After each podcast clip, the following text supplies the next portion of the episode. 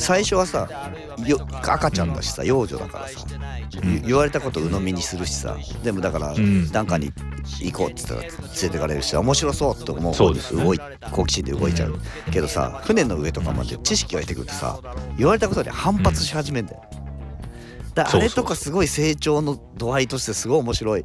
でしかもワンシーンのワン1個のセリフとかでそれがわかるじゃない。あのーうん。なんかさ金持ちのとことさダダンカンと一緒にさ船の上で食事してる時にさ、あの、うん。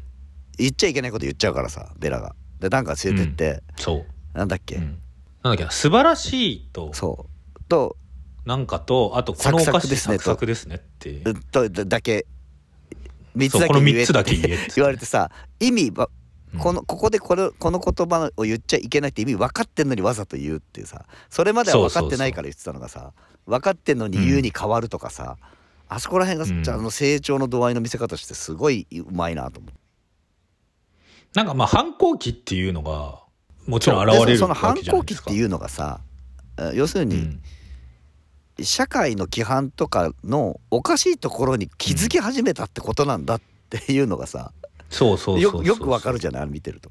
あとやっぱりその個人として尊重されてないなっていう時に発生するっていうことですよね。だからそのゴッド博士の家を出る前もその食卓にあるものを食べないでバシャーンってやったりするシーンがあって、それはやっぱりその明確な意図を持ってやってるっていうことがうん。わかるし、そのそのシーンはあれなんですよ。あの馬車で遠出した時に、あのここでなんかちらっと外見たらあの、アイスクリームの屋台とかが出てて、子供たちがいるから私も行くっつってんのに行っちゃダメだって言われた後にそのご飯をご飯をバシャーンってやったりしだすのでやっぱその個人として尊重されてないし認められてない自由がないっていう状態になると、やっぱ反抗っていうのは起こる。それがあるからダンカンに外に連れ出してもらったのにお前も私をこううん。規定するのかと、何か型におに入れようとするのかっていうところでそのダンカンに反抗もするし、あとダンカンの器の小ささも透けて見えてだだだだんきちゃってだん段階からなんだこいつはていくっていうのね。そうそう。やっぱそれとともにこう自分の個人としてのどしてどうやって生きていくのかアイデンティティみたいなもんだよね。で確立されていくっていうね。そこもうまいなと思ったのはそのベラベラが知識を得て成長していくごとにダンカンの人間性の薄っぺらさが見えてきて、心が離れていくっていうのがね、うん。同時進行で描かれるのがめちゃくちゃスマートだなと思って。そ,、反比例していくっていうね。れはダンカンダメですよ。あなたもうバレてますよ。あなたの小ささバレてますよっていそうそうそうそう、うん、でもずっとダンカンは俺がは許してやるって言うんですよ。うんうんダンカンはずっと上位に立とうとしてあのこれはもう将軍もそうですけどあの体を打ったことは俺は許してやるから戻ってこいみたいなこと言うんですよ、そうなんだよ。それでマックスだけが病気しなしてないか調べたって体を気遣うんだよね。そうそうそう。だしいやなんか君のいや君と関係を持った男には嫉妬するけど、でも君の体だからねっていうマックスいいやつなんですよ、ね、マックスいいやつだけどちょっとマックスはねそのいいやつの硬すぎるかなって気もしたんだよね。でもあのいやでもマックスはねすごいでもあの人間味があっていいですよ。あのキスした時にあのベラはあのあんまりキスの時舌入れないでねって言われて ああお覚えておきます。入れてんかって。あれすあれすごいね。でもいい性的同意の取り方のシーンだなと思いますよね。あとあのベラはいや私たちのこういう現実的な愛がすごくす、うんいいと思うわって言ったらマックスは「いやー熱烈なところもあるんだよ僕は」っていうこう言うっていうね。でもあそこってなんかさベベラが男っぽくてマックスが女の子っぽいっていうか役割的にさ。うん、でもあれは単純にいちゃんと喋るっていうシーンまあそっか。ああそうね。お互いのね、うん。お互いがちゃんと喋るってね、だしあの時は要はあのーな何も分かってない君にと婚約しようとして申し訳なかったみたいなことう。んそうね。あれあれはすごくいいなと思った。うん。そう。だあれは本当にそのちゃんとお互いのことを喋り合うっていう関係性をお互いが気づけたっていうシーあのマックスは別にベラに魅力を感じてるから結婚ししたいって言ったんだけど、うん。ベベラの同意が得られてなかったってことに気づいたってことだよね。だしまあ子供だったしってことです、そうだね。あだからそう。だからベラにあの時結婚しようっつっていいよっつったって、あんなもんはそうそう。ベベラベラベベラがうん。本当に自分で選んだわけじゃないっていうことにない謝ったってことだよね。だからそうそうそう。これ見ててもう一個思ったのはそそこの部分で、やっぱり、幼女とか自分の意思で選べない人に性的な虐待をするってことは何をもってしてもダメなんだなっていう。いややっぱそういうことですよ、ね、でやっぱそこにつけ込もうとしてるのが性的虐待であり性加害ってことなんだなっていうのが、うん、これ割とこの哀れな者たち見てて一番そこが腑に落ちたとこかも。うん、だしダンカンも最初はゴッド博士に婚姻証明書みたいな契約書をうん書くのを、だからまあ弁護士みたいな、なんかなんですよねあ弁護士ですよねで呼ばれてきてでその婚姻証明書の内容が、まあ、要はこのベラを家から出さないような内容だから、なんか箱入り娘みたいなやつがいるんかということでゴッド博士の家をちょっとトイレ行きますって探ったらベラがいたと。だからダンカンは最初から弱みにつけ込んでるんですよ。外の世界を見てない美女がいるっぽいなっていう。そんな箱入り娘は俺がちょっとこう、ロマンチックなこと言ってやれば絶対外に出てくるだろう。こんなもん俺がどう、どうにだってしてやれるぜっていうね。だから知識の不均衡みたいなものを最初からにつけ込んでるんですよ。まあこれは本当にね、これをやろうとする大人っていうか男はのなんと多いことか。そうだね。うん、だこれは結局あれですよ。あの僕が口聞いてあげればテレビとかすぐ出れると思うけどさあと一緒ですからね。うん。誰々紹介しようか？みたいなやつですからこれは。確かにね。そこをそこを突き詰めていくと、全ての男は女の人をそうやって見てるかもしれないと思ったな。うん、多かれ少なかれうん、それって男が優秀だからうんぬんとか全くそうじゃなくて社会的にそういう不均衡な構造があるからう。ん男はそれをしやすいいう。あとだからそのうん。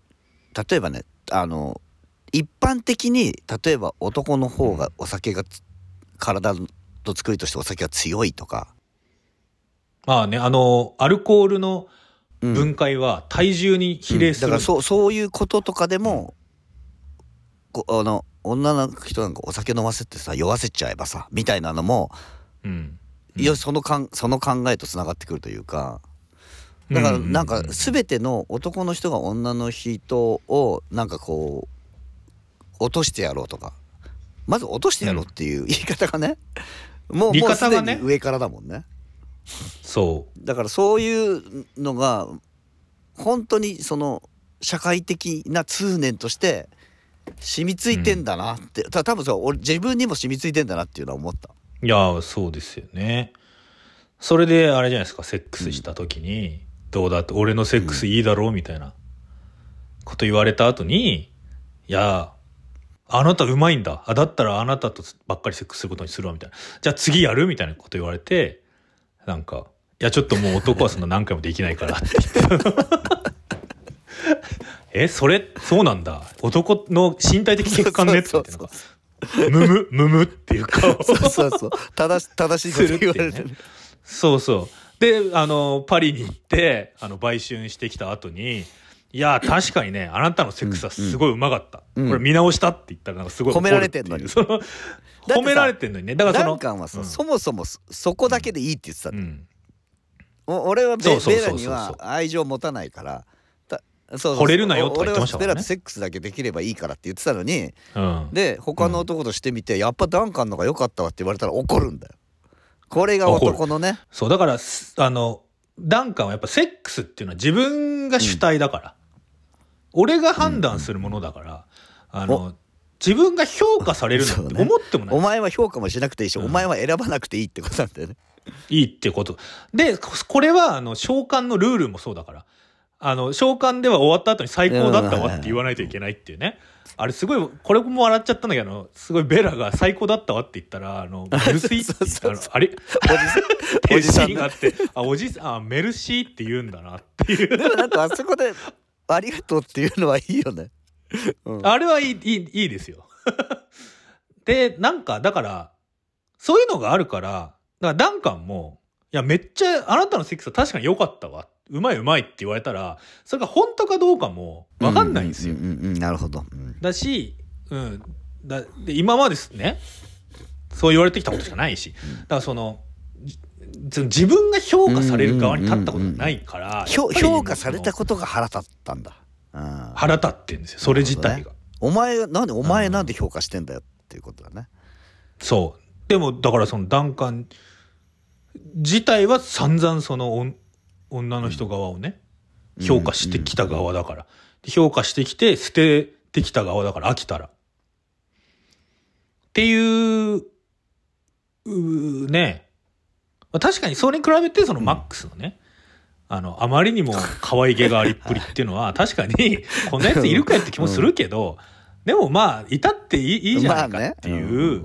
うん、だからだからさ私はね、男の人がさ、うん。マックスみたいにしないとダメなのって思っちゃう人がいるとやっぱりそこはちょっとイラつくと思うんだよね。だからその私はがね プロミシング・ヤング・ウーマンを見た時にこうプロミシング・ヤング・ウーマンはこうでも男性はどうすべきかっていうこともちゃんと書いてあってそれはあの弁護士の人のもうずっと謝ってるっていうね後悔して謝ってなんとか女性側の役に立つっていうことしかないんだっていうねことですけどでもそれをもうちょっとマイルドにしてくれたのがやっぱマックスでやっぱり話を聞いて自分の率直な感想も言って、反省してま、反省して日があれば謝って、でもすごく君のことは愛してるっていうか、あの、未だに君のこととはずっと一緒にいたいと思ってるよって伝える。で、あの、友達とかがいっぱいその、ね、妻の友達とかが家にいっぱい来てもにこやかにやるっていうことが、やっぱり何よりも大事だってことじゃないですか。うん。あの、妻がね、脳をいじくって作ったペットとも仲良くやってね。あれさうん。ゴゴドウィンはさゴゴあの、うんウィリアム・デフォーがやったゴドウィンと将軍の2人の父親がいるわけじゃんベラには。でそうですね。ゴッドは許されうん。で将軍は許されなかったっていうのはここ結構大きいテーマだと思うんだけど、ねあれはなななんでだと思う、あのこれはでもゴッゴッドもはね、やってることはひどいじゃん。うん。だからゴッドもモンスターって言われます。まあこれはもう、あのーマックスもうん含めて、うん You are monsters って言われおま。前おかしいってことだよだね。から、ベラもやっぱダンカンからモンスターってうん言われるんで、うんうんうんまあ結局だからみんなモンスターじゃんってことではあるんですけど、あのゴゴッドあのーとベラはやっぱ似てるよねすごい。似てるし、ゴッドはお親からめちゃくちゃ虐待されてるんですよ。研究のためだっていうことで。で、ゴッドもね、ずっとそれをね、父は斬新で冷徹な人だったと。で、あのーだから、でも、だあれは親指をピンで止められて、こう、ピンで止めたら人間の指は成長しないのかみたいな実験されたりとかね。まあもちろん内臓も取られてるしね。っていう時に、で、し序盤は、やっぱりゴッド博士は、その、これは必要なことだったんだと。うん。だし、自分もその激痛で毎晩泣いてたけど、それによって皮膚の組織がどうなっていくのかがわを観察できたから、父親が見に来た時に私は笑ってたんだっていう、ある種の武勇伝みたいに語りますけど、最後の最後、マジで今の際の時に、うん。ベラが、私も医者になるっていう時に、ゴッドは、父親にこう言われたと。愛情を持って、切る時は愛情を持って切れと言ったと。クソ親父だったけども、いいこと言うと思ったって、初めて親父を否定するね、うん。クソ親父ってことを言うんですよ。だあそこで、これすごい虐待のサバイバーの人に多いですけど、あの、虐待したうん。親とかのことを悪く言えない人がすごく多いんですって。なんでかっていうと、私は虐待されたって、あの、認めちゃうと自分の人生が揺らいじゃうっていうか、自分が虐待されたって認めること自体がすごく辛いっていうのがあるので、あの、要は、ゴッドはずっと私は虐待されてきたんじゃなくて、実験を一緒にやってきたんだって思ってたんだけど、最後にやっとクソ親父って言えたんですよ。うん死ぬ前にね。だから、ある種こう、なんていうのかな。そこで、まあだから、ゴッドはベラも作ってるし、そうそうそう。動物もめちゃくちゃ生体実験めっちゃしてるからね。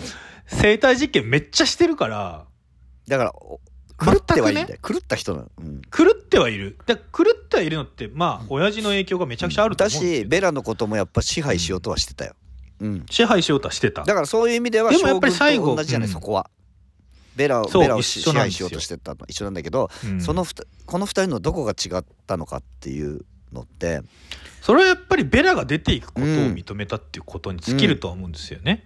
で、尽きるし、連れ戻そうとはしなかったわけじゃないですか。まあまあ、今の際に最後に会いたいっていうのはあったけど、それで手紙を読んで、だから最後のシーンですよね。あの、君はが勇敢に自分の人生を歩い歩んでいくことをこう手紙を通して知ることができたみたいなことを言って、で、その時に、あの、クソ親父で自分の親のことも言えたっていうことは、だからその、ベラが成長することを通して、うんあの、ゴッド変わもったんだよね。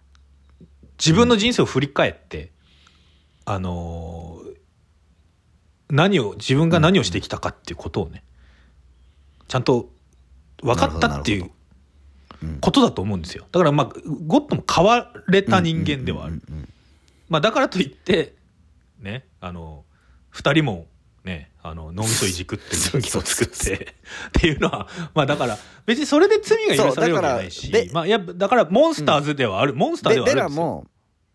うん。その自分がこうそそういうふうな、し自分の出自を黙ってたことは許せないけどとは言ってたよね。うん。でそうでそうそうあと単純にやっぱり愛情があったかなかったかっていうのはでかいかなと思う。まあ、やっぱベラのことは愛ししてたもんね父親として。うん。まあ、だし、あと、まあ、将軍はね、男は性欲を制御するために、すごい頑張ってるし、いや、結局女は子供作るあれだろっていう、ようん役割だろっつって。だからそのクリトリス取っちゃえば、性欲もなくなるわけだから、その今から切り取ってあげるから、そしたら安心して子供を作ればいいでしょ、みたいな。だからそのもう人格とかなんとかっていうものはものは全く考えてない。あれ要するにさそれまでのベラのさ、うん生き様を見てくるとさ、全否定の言葉だもんねあれね。ベラが今までやってきたことを全否定する言葉だもんね。うん。やっぱそこの違いはでかいよな。やっぱやっぱ将軍はそれはヤギにされてもしょうがないよって思うあれはまあしょうがない。うん。あれはね、だ殺されないだけありがたいっていうね。まあだから、殺されるってい、そううまあど、まあ、殺された方が良かったのかもしれないけど。どういうことが殺されるってことなのかってことだけどさベベラは殺、うん。これ以上殺したくないって言って言うんだよね、うん。でマックスがでも生かしとくとまた来るよって。言ってじゃあどうするってなった時にじゃあヤギの脳入れようっていうのはギャギャグはギャグだよな、まあギャグですよね。だしまあ、確かにあれはベラの死んでるところを見たくない。うん、そうねままあ、うんヒューマニティっていうよりも、まあ、エゴだったりするわけですよ。うんだからそれはあのアレクサンドリアの奴隷っていうかスラムの人たちうんうんうんにお金を渡したいっていうのと同じはいはいはいはいいうだからあかれもねそうなのエゴエゴじゃないですか。うんあの正しいこと間違っていることじゃないんだけど正しいとは言えないうんからね。ベベラのやってきてること実はそうそうそう。100%正しいとは言えないんだよね。あの社会社会主義に傾倒していくのもさ、ちょっとね、それそれも危険っちゃ危険だぞと思うしさ。そうそうそう。だしまああのね結局アレクサンドリアの人たちのためにと思ったお金は船員にパクられてるわけなのそうそうでだから、誰か人のためになってるわけじゃないっていうのは、あのーなんだっけ？ハリー、ハリーが言う通りなんですよ。うんうんそうね人間の、だ個人の力で世界が変わるわけないっていうのはうんそうなんだけど、そうなんだけども、でもやらざるを得ないことってあるじゃん、みたいな。それはやっぱり。ベラが言ってんのは、それは分かったけどでもちょっとでも世界が良くなるようにじゃあ考えるってことをするってことだよねそうそうそう。っていうののはやっぱりねあのー何もしないよりは、もしかしたら渡んないかもしれないけど募金した方がいいし、でそこで出血多量で死にそうな人がいたらまあ病院に連れてきた方がいいっていう、だって私がそうした方がいいと思うからっていう、まあすごい個人主義的なね。個人主義的というか個人の内面の話にちょっと小さい話にはなってるけどでもやっぱそこからやっていこうよみたいな、なんかうん社会活動みたいなものにコミットする姿勢としてもすごく素朴だけど、なんか力強いことをベラはしているよなと思います。そうね。うん。うん。そう思います。だからあのとうん。節目節目で出てくるさ年上の女性がいいよね、みんな。マーサとかね、ちゃんと知識を教えてくれる人とか召喚のオーナーとか。オーナーとかね。召喚のオーナーもすげえキャラだったなあれ。あれも体中に入れ墨入ってたね。そうそうそうすあれあの時何しに来たのかよくわかんないんだけど。このベラは外の世界に出た後も、うん。生き方を否定しない女性年上の女性に会い続けるんですよ、うんうんうんでそれがもうすごく重要なそその時その時に必要なものをちゃんと助言してくれる人に会って、そうそうでその人たちの言葉を聞いてベラが自分で考える、うん。でどうどう次に進むかってことを決めるっていうことができてるのが自由ってことなんだよね。そう。で一緒にね勉強してあの社会の在り方を論ずることもできるトワネットっていううん。友達ができたりとか、だからベラっていうのはちゃんと周りの世界に影響されているっていうのがうんうんうん。なんかいいそうでいないっていうか要は、そ要はなんていうんですか？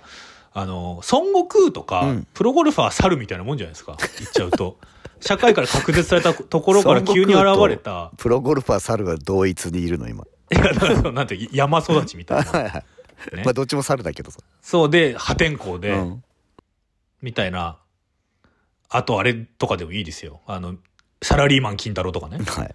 らそのいわゆる一般的常識的なやり方っていうものと全く違うことをする人、野生野生児ね。野生児みたいなのは、まあ、少年漫画とかでもねまあいろいろいますよいっぱいいるんだけどベラはだからそそういう破天荒さだけで押し切るパワータイプじゃなくて、うん。ちゃんと考えうんて人と交わって、でその上で自分で判断するっていうそうあのねこ武器は知識なのよ。武器は知識。そうそれが素晴らしいと思った。そうあのダンカンがグッてねうん。ベラのことをこう引っ張ってきた時に、なんか痛いみたいなことでななんでそんなことするのってベラに言われたらなその理性が通じないからだって言うんだけど、うんうんでも理性的なあり方っていうのは何かっていうと、どう考えてもベラの方が理性があるよねっていう、あの話なんですよね。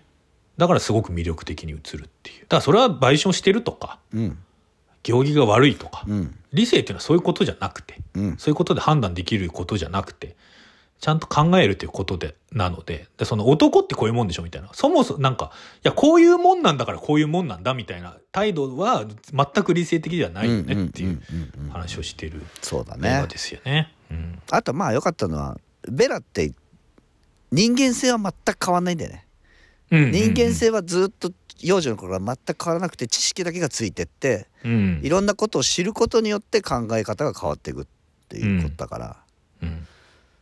あそこら辺もまあなんかうまいなと思ったし。うん、それがやっぱりこの奇抜でねギギャグがいっぱいあってね、冒険シーンもいっぱいあってね。下品がね。下品でね。であのダンスシーンもあってね、はい。男子も良かったね。うん、で衣装もセットもね、ん面白くてね。220分ぐらいで見れるっていうんだからね、みんな見た方がいいですよっていいいですようことなんですよ。俺あのダンスシーンでさうん。ダンカンが一緒に乗って踊るじゃん。うん、あそこでダンカンちょっと許せたかもしれないと思ってたの。でもねダンカンがね、うん。でもことあるごとに、うん。いわゆるちゃんとしたステップに戻そうとするんですよ。はいはいはいああでダンスシーンねそうダンスシーンで。だからあれは一緒に踊ってるんだけど、ダンカンは、あの、西洋のうん、ああいう、うん。あの、ダンスっていうのは、か型がありますから。うん。型にはめようとしてるの。あの、ベラは一人でうん。自由に踊りたいんだけどでもペアダンスにして、なるほどね。そう、ステップを踏もうとするんだけど、ベラはそれには乗っからないっていうシーンだから、あの、あれはね、ダンカンが一緒に楽しんで踊ってるシーンではないんですよ。うんうんうんまあまあ楽しんで踊ってるではないけどうん。なんかそのあのその映映画のそのなんていうのシーンとしてうん。まあなんか楽しいシーそうあそこがベラ一人で踊るんじゃなくてダンカンと一緒に踊るっていうのがまあまあでもガタガタだけど、うんっていうのでなんかちょっとダンカンもなんだよねダンカンもゴゴッドもさうん。ダメなんだけどさうんやってることはダメなんだけどやっぱりちょっとだからやっぱ哀れになる者たちなんだよね。そうですね。あ哀れだなっていう哀愁だってことだろうな。ぱデフォーとマーク・ラファロっていうのは本当に魅力的な俳優なんだなと思いますよデフォーもデフォーも助演男優賞ノミネートされてもいいと思うんだけどな。うん。これは本当あれですよね。エブエブの時のうん。助演女優賞が、あの、あはいはいはいはい。娘もね、あの、ノミネートされたってほしいなっていうあそうね。み見たあね。ああれは実際にノミネートされたのうんそうされたの。二人ね、うん。今回もねあのデフォーもラファローもノミネートされてもいいぐらいの、素晴らしい。いやーだからエマ・ストーンが今回だからプロデュースもしてるからもうだからマーゴット・ロビーもいてエマ・ストーンもいるっていうねそうです。これはもうハリウッド大したもんだっていうね、大したもんだよね。うん本当に。日本だと小泉京子ってことになると思うんはいですけど、そうです。小泉京子さんしあの主演プロデュースで早く映画とかをね、はいはいぜひ撮ってほしいなと思いますね。ああそうだね。キョンキョンプロデュースとかありだな。うん、これがもうちょっとだから30代でしょ？エマ・ストーン今35ぐらいなんですよ。そう。えもうちょっと若いんじゃないかな。いや私はね3つ下だったんで88年生まれだと思うんで、んだから日本で言うとだ誰だろうな蒼井優さんとかはい。それぐらいの世代がうん。こういうムーブをね確かにな。していただくとすごいいいよねって思いますね。まだやまだだからやっぱり日本って発言しづらい空気は全然あるんだなと思うねそう思うと。ねうん。クソですよクソいちいちキョンキョンが言ったこと取り上げられてるもんな。本当ですよ全員ダンカンですよダ ダンダンカンと本当にダンカンと将軍でできた国なんですうわ本当に日本社会。日本社会 弾丸味はだいぶあるね。本当に全員ダンカンですよマジでやってらんないよねって思いますよ やんないな。だから少しでもね、うんで我々も本当にうん。ダンカンみたいなところもあるしそこは軍みたいなところもある。そこは自覚すべき。うん。自覚してなるべく少しでもマックスみたいに生きていこうっていうね,、そうね。多分将軍的なところはないうん、いと思うし、やわかんない。だからあれはダンカンが拳銃を持ってたら将軍になりますからね、そうだね。拳銃の有無ですからあれは。でも弾丸味はある。確実に弾丸味は。ダンカン味はあるよ髪の毛は抜かないまでもベラーとは叫ぶと思う。自分の中のマックスを大切にそうですね。マックスのとこもあるよ。マックス味もあるよ、ちゃんと。マックスをなるべく出すように。なるべくマックス味を増やしていくっていうことですよねだからこれもすごくこう男性こそ見るべきそうだね。男性こそ見るべきってまあ別にね誰が見たって面でも白いんですけど。まあ、バービーよりは男性見やすいんじゃないかな。まあね視点の置き方的にね、バーバービーの時は結構ぐさぐさ直球でぐさぐさやられたけど、うん。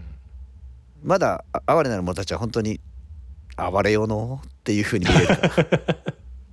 まあでも哀れなる者たちってベラも含めて哀れなる者たちっていう風にしてる感じあるよね。まあもちろん。やっぱプアシングじゃないですから。プアシングスなので、物たちですから、全員プアシングスですしモンスターであるよなっていう話ですけど、うん。モンスターとか哀れっていう意味合いが違いますからね、うんうんあのベラは哀れになってしまったっていうかね。うんうん。うん哀れにさせられた存在ですけど、という。はい。ぜひ。まあまあまあみあのぜひ。まだ見てないという方。まあ皆さん見てらっしゃるんじゃないかという気もしますが。うん。ぜひね見ていただきたい。中学生とかと一緒になんとかね潜り込ませて見に行ったりするといいんじゃないかと まあでも思いますよ。ね配信とか来たらね、見れるからね、でちゃんと教えて親が。だからそうそうそう。PG だと思うの。あの、うん。ちゃんとこういうことだけじゃないもっと怖いこともあるからねっていうことちゃんと教えて、はい。ちょっと映画とは関係ないというかね、なんですけど、あの、2月19日に、月曜日に、うん。あの、よ横浜にありますネイキッドロフト。はいはいはい。というところで、まあ、映画い雑談も最初はねネキッドロフトのやつね。一回やりましたよね。で、あの、ミュージシャンの新井真理子さんと、うん。あと、絶対忘れるなっていうラップグループやってるセルラ伊藤さんっていう女性2人とですね、私であの、トークイベント、ああやってますね。はい。これ3回目になるのかな、うんうん。特にテーマとかは毎回設けてるわけじゃないんですけど、うん。なんかあれでしょ？うん、時勢に対して文句言うイベントでしょ？そう。あ本当にしんどいねっていう話を しながら、うん。まあ、我々が選曲した曲をかけたりうん。あの新井真理子さんが弾き語りをする。はいはい。フェミニズム的な、うん。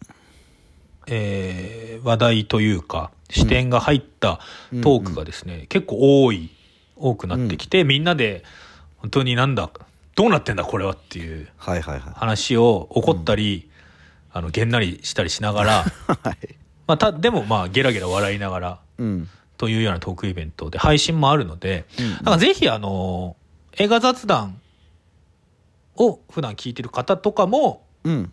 結構聞いてみたらピンとくるようなはいトークイベントになってるんじゃないかなと思うので、ぜひですねあの興味ある方は私のツイッターハリエコージのツイッターの一番上にチケットの詳細が載ってるのでうん。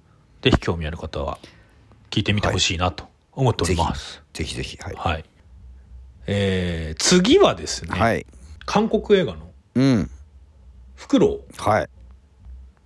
もうなんか時代劇ってミステリーっていうことしかわかんないですけど」ね私もあんまり前情報とか全然見てないんですが、うん。なんか評判もいいんで評判いいらしいので、まだ今年ねあのー結構あの年始に韓国映画を取り上げるのが恒例になってましたけどそう。あのコンクリートユートピアをねちょっとやらなかったからね。ねやらなかったのでちょっと韓国映画やっておこうかなということで韓国の時代劇ミステリー、うん。ですかね。フクロウを次回やってみようと思います。ということで、はい皆さんまた次回お会いしましょはい。う。はい。昨日とは違うさよなら手が見えてきてはいありがとうございました気分で眠ることができた The building gets destroyed! まだまだ昨日明後日のようには俺を解放してはくれず死ぬまでに一度は宇宙旅行にも行ってみたいと思ったりもする